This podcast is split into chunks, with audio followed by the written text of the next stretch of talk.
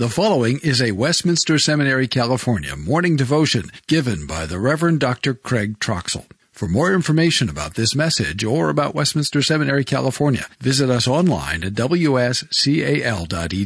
or call 888-480-8474. Online, wscal.edu or call 888-480-8474. Uh, so we return again to John chapter 1, and today we'll be looking at verses 12 and 13. John chapter 1 and verses 12 and 13 are of particular interest to, this, to us this morning, but let's begin at verse 1 again. In the beginning was the Word, and the Word was with God, and the Word was God. He was in the beginning with God. All things were made through him, and without him was not anything made that was made. In him was life, and the life was the light of men. The light shines in the darkness, and the darkness has not overcome it. There was a man sent from God whose name was John. He came as a witness to bear witness about the light, that all might believe through him. He was not the light, but came to bear witness about the light. The true light, which gives light to everyone, was coming into the world. He was in the world, and the world was made through him, yet the world did not know him. He came to his own, and his own people did not receive him. But to all who did receive him, who believed in his name, he gave the right to become children of God, who were born not of blood, nor of the will of the flesh, nor of the will of man, but of God. Amen. Let us pray. Our gracious God and our Father, we do bless your name because you are the one who, by your Spirit, so graciously have given to us eyes to see and ears to hear and hearts to believe. And we pray that you would continue, Father, to grant to us believing hearts that we would accept your word for us, a word that this world so desperately needs to hear. And so we pray, Father, that you would equip us uh, to be faithful ambassadors who bring forth the word of this word become flesh, the eternal Son of God, your Son and our Savior, Lord Jesus Christ. In whose name we pray. Amen. Uh, in 2004, uh, a most amazing thing happened. Uh, some of you may remember back that far because you're so young. Uh, in 2004, uh, the movie Napoleon Dynamite came out. And this was just the most curious thing in the world because here is a movie, very low budget. The main actor only got paid $1,000 initially until it hit the big time. Uh, but the story revolves around this guy who is, you know, the nerd of all nerds. Uh, comes from this very bizarre family. Uh, a guy who has few friends and no skills, as, as he would say, uh, who clearly is on the fringes. And what was amazing to me was how popular that movie was at this high school camp I used to speak at every summer and speaking to so many of the young people, what was interesting to me, the, the character everybody identifies with in that movie is Napoleon. And I think it's because it taps into something. It taps into this, um, this desire to belong, uh, to want to be accepted, and to, and to become someone or something that you're not, somebody special, and recognizing you don't have it in yourself or your, your friend group. And what's interesting about our passage this morning is for the first time in the prologue, we, we get a glimpse into what is the benefit of perceiving who the Word is. Uh, the first time that we get to see of something that He gives and He offers to those who, who receive Him. Last time we saw what happened to the fact that most people do not receive Him, do not acknowledge the Word for who He is. But what about those who do? And that's what this passage is about this morning that even though many did not receive the word, whether it's in the world or among his very own, there's some that do. And John tells us that to all who received him, to all who believed in him, he gave the right to become children of God. That is to say, to receive the Son of God is to be received into the family of God. This is an amazing thing. To accept him is to be accepted. And when we think of family, there's only two ways you can become part of a family it's either by birth or by adoption. And clearly, what it's talking about here is birth, what you and I would call the second birth, or being born again, regeneration, uh, we would call it. But what we want to notice is this it says that he gave the right He gave the right to enter into this new birth, into this, this new status. And you see, that's very contrary to what the message is for the world, from the world to gain status. Uh, in the world, it says, well, you need to join this club. You need to become part of this society or become part of this, this gang or these, this group of friends. And to get into many of these groups, uh, the membership fee can be very, very high. Now, symbolically, we could, we could communicate it this way. If you want to become a member of the Bighorn Golf Club here in Palm Desert, California, uh, the initial membership fee is only $325,000. It's incredible. Not many of us here are members of that golf club, I know. But in terms of the world to join some friend groups, become part of some societies or gangs, the cost is just as high. You will have to sacrifice everything to become part of that group. You have to do something to become part of that group. And if joining is a challenge, you know, retaining your membership there, staying in there, uh, that's no guarantee either. That can be just as difficult, if not more shaky. That same golf club, by the way, the annual dues are $27,000 a year. In Philadelphia, my um, medical doctor was a, was a Jewish man, and he knew as a pastor he'd always say silly things. One day he came in, he's checking me out, and he says, Well, I've decided I'm pretty sure that there is no God. And I said, Well, I need to start working on my CV if that's the case. But one time he came in, he says, How do you get your people to pay their dues? I said, What? He says, Well, at the synagogue, you know, we get an annual invoice. How to get your people to pay their dues? You know, their annual membership dues. And I said, That's not the way it, it works. And he was astounded at the fact that people gave because they wanted to, they loved to. But you see, he was coming from a perspective of, of the world. You have to do something and you have to continue to, to show up and pay your membership fees and all that. But that's not what's it's being said here. It says the word gave this, this right.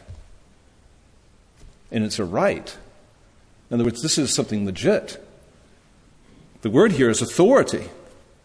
It's the same word that is used in, in Matthew 10, where Christ, it says that Christ gave his disciples the authority over unclean spirits. The same word that appears in the Great Commission that all authority is given to me in heaven and earth, and therefore I'm sending you. So the idea here is, is because of the one who gives this right, it means you truly belong. This is coming from the very top and saying, look, you are part of this. You're given a right to all these privileges of what you've become. You've become part of the family of God. This is an amazing statement that we have here. And that's why for so many Christians, you know, this idea of joining this family of God, this is not a metaphor, this is real. And a sister in Christ in Philadelphia who joined our church, and she was from Mexico, and when she became a Christian, she was kicked out of the house. I mean, literally, physically removed from her house, no longer allowed to, to go back home, at least not until she converted her father and her brother. But for some people who come to us, this, this is everything for them. And it's the first time they, they felt like they really belonged to, some, to something wonderful. It's all because of what they've become. They've become a child of God.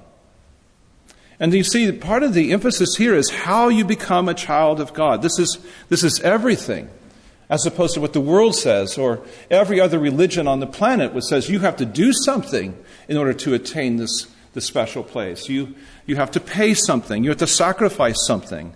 And this comes out in spades Um, in young readers' literature. You have to, if you want to become someone, you have to do so by doing something special or by realizing the potential that was always there within you. Right? You, you thought you were just a normal person. You never realized, like Tris, that you were actually divergent. You know, or that you were an airbender, perhaps even an avatar. You thought you were just an ordinary panda uh, bear that, that loved kung fu. No, you were the reincarnation of the, of the dragon, uh, dragon warrior. And maybe the greatest example of all, which, which is why I think these books tapped into something real, is that you're just another orphan boy until the sorting hat put you into the right house so you could become a really great wizard. Those books tapped into something, something very real, some, a thirst within. And in one sense, the message is, is innocuous, it's fine, that you have potential, you know, and you need to work at those things, look at those things. But on a deeper level, if this is the philosophy of life, that's telling us that no, the power lies within you. All that pe- potential is, is within you. You can do it. You just have to discover it. It's all right there. But in see, in real life, people know this is not true. And they wake up to it eventually. And they stop lying to themselves. Even the most talented, uh, the most secure, the strongest people around us eventually discover this, that they do not have it within. Like Louis Zamperini uh, from Unbroken Fame, a true story. From the outside, he looked like this, this guy was just indomitable, indestructible, unstoppable. But that's not what was happening within. It was caving until 1949 at a Billy Graham crusade when he accepted Christ and underwent this transformation. It's like a man I talked to just, just two weeks ago who found out I was a preacher. And that's usually the point of the conversation where it just it stops, you know. And he says, A preacher. He says, Wow, I'm glad you're here. I've been looking for something. And what he realized, and this is a man who had seen lots of things and was doing important work, but it, it's not there. He's looking within, and there's, there's something that is not there. And that's the whole point of the Beatitudes. Beatitudes begin by saying, okay, let's go within, let's look within, let's see what we see. It says, Blessed are those who are honest, who look within and realize that when you look within and what you see, it causes you to do what? To see that you're poor in spirit. You're not rich in all this potential and all these, these gifts and all these things. No, you're poor. And therefore, that's why you mourn. You mourn because you, just, you see what's not there. You're not rejoicing in all this unrealized potential that you have and all that you can do. And that's why it's meant to drive you to do what? To hunger and thirst for something that is not inside of you, it's outside of you. It's meant to drive you down, to drive you outside of yourself, and to hunger and thirst for a righteousness that, that you and I cannot attain in ourselves. That's the point. And that's why God is saying here do not misunderstand how this takes place. He gives the right to become a child of God. You don't become part of this family on your own. This is not by man's choice. That's why it's it's underlining this point. This is not by our choice. This is not by our, our own efforts. You cannot make this change in your own strength. You can't even receive Christ by your own wisdom. This is not by blood. It's not based upon ethnicity. This is not a birthright. This is why Christ gets into it with his Jewish audience in, in John chapter 8. They say, We're not slaves. We're not illegitimate children. We're Abraham's children. What does Christ say? He says, No, you're like everyone else. By nature, you're a child of the devil. This is not through natural means. This is why Jesus says to Nicodemus, How can you not understand this? The teacher of Israel, this is so fundamental, this is so, so basic. Children of God are spiritual children. They're born of God by the power of God by the will of God. It takes nothing less than the power of God to bring about this incredible radical change. It's a change so great that no other vocabulary really gets at it except for birth.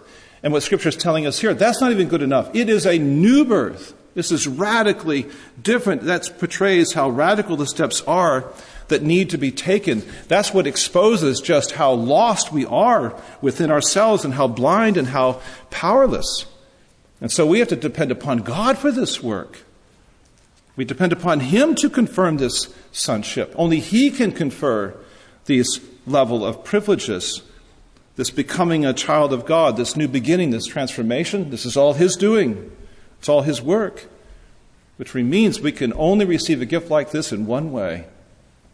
It's by faith. It's a gift. This is not earned. It's not purchased. It's not deserved. It's received by faith. But look what this faith opens up to all who receive Christ. To receive Christ is to be received into a new family. It's to walk into a vast new world. To do so with a new heart, a new mind, new desires, but also a new status and a new family. And to be received into something from which we can never be turned away to be brought into a family where we will never be rejected and never abandoned.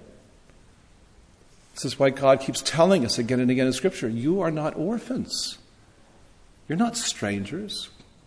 You're children, children of God. And it's not just our, our privilege to approach God. What is it saying? This is our right. We have a right to all these privileges of God's children, a right to a father who, who loves you and accepts you as his very own, and you are always welcome to him. You can always draw near to him, not by nature, but by grace, but you can draw near to him even when you sin. In those moments when you and I are, are tempted to say, Well, he will want nothing to do with me now. Look what I did. I've made another mess of everything. But what our text is telling us, no, we have privileges. Wasn't that we have this right to come to Him for what every child expects of his or her father? To come with our cares, whether they're great or small, to come with all of our fears, to come with our requests, to come with our sin, and to come with our tears, and to pour out our hearts before Him in repentance and in faith Then to stop and to hear again those promises that speak of His compassion. That He remembers our frame, He knows how fragile and how weak we are, to hear those promises that speak of forgiveness and healing, of His faithfulness, and to leave His presence with that, that peace that, that floods our hearts, that rediscovered joy that we have that renewed sense of his great love for us. And then it's the Spirit who comes rushing in and speaks to us and testifies to our hearts of who we are, not what we were, but who we are right now and what we have, not what we lack, but what we have in Christ. These are legitimate claims. And he's telling us this is our, our entitled place as his children. This is where we belong. And this is what we have received in Christ because we believe in Christ. And we believe that his death is our death. And we believe that his resurrection is our life. We believe that his salvation is our righteousness. And we believe all of his promises are true. And so we receive him, those promises. We receive his truth. We receive his spirit. We receive anything that is his. And he says it is ours. And so we're always welcome in his family. The good news is that nothing, nothing will ever change that. Let's pray. Our gracious God and our Father, we thank you for your word. What a privilege it is to, to carry this word to those around us who want to belong, who want to be loved and accepted. You desperately need to hear this word of grace. Oh, Father, help us to be faithful to that. But help us also to be believers who accept this word for ourselves, especially in those moments when we doubt your truth and, and therefore we doubt our status and our place before you. Help us to always, every day, to look to Christ, our Savior, our elder brother, and to the sweetness and the greatness of all these promises that are ours in Him. This we pray in Jesus' name. Amen. Copyright Westminster Seminary, California. 2019. All rights reserved. You are permitted to reproduce and distribute this material in any format, provided that you do not alter the wording in any way and do not charge a fee beyond the cost of reproduction. For web posting, a link to this document on our website is preferred.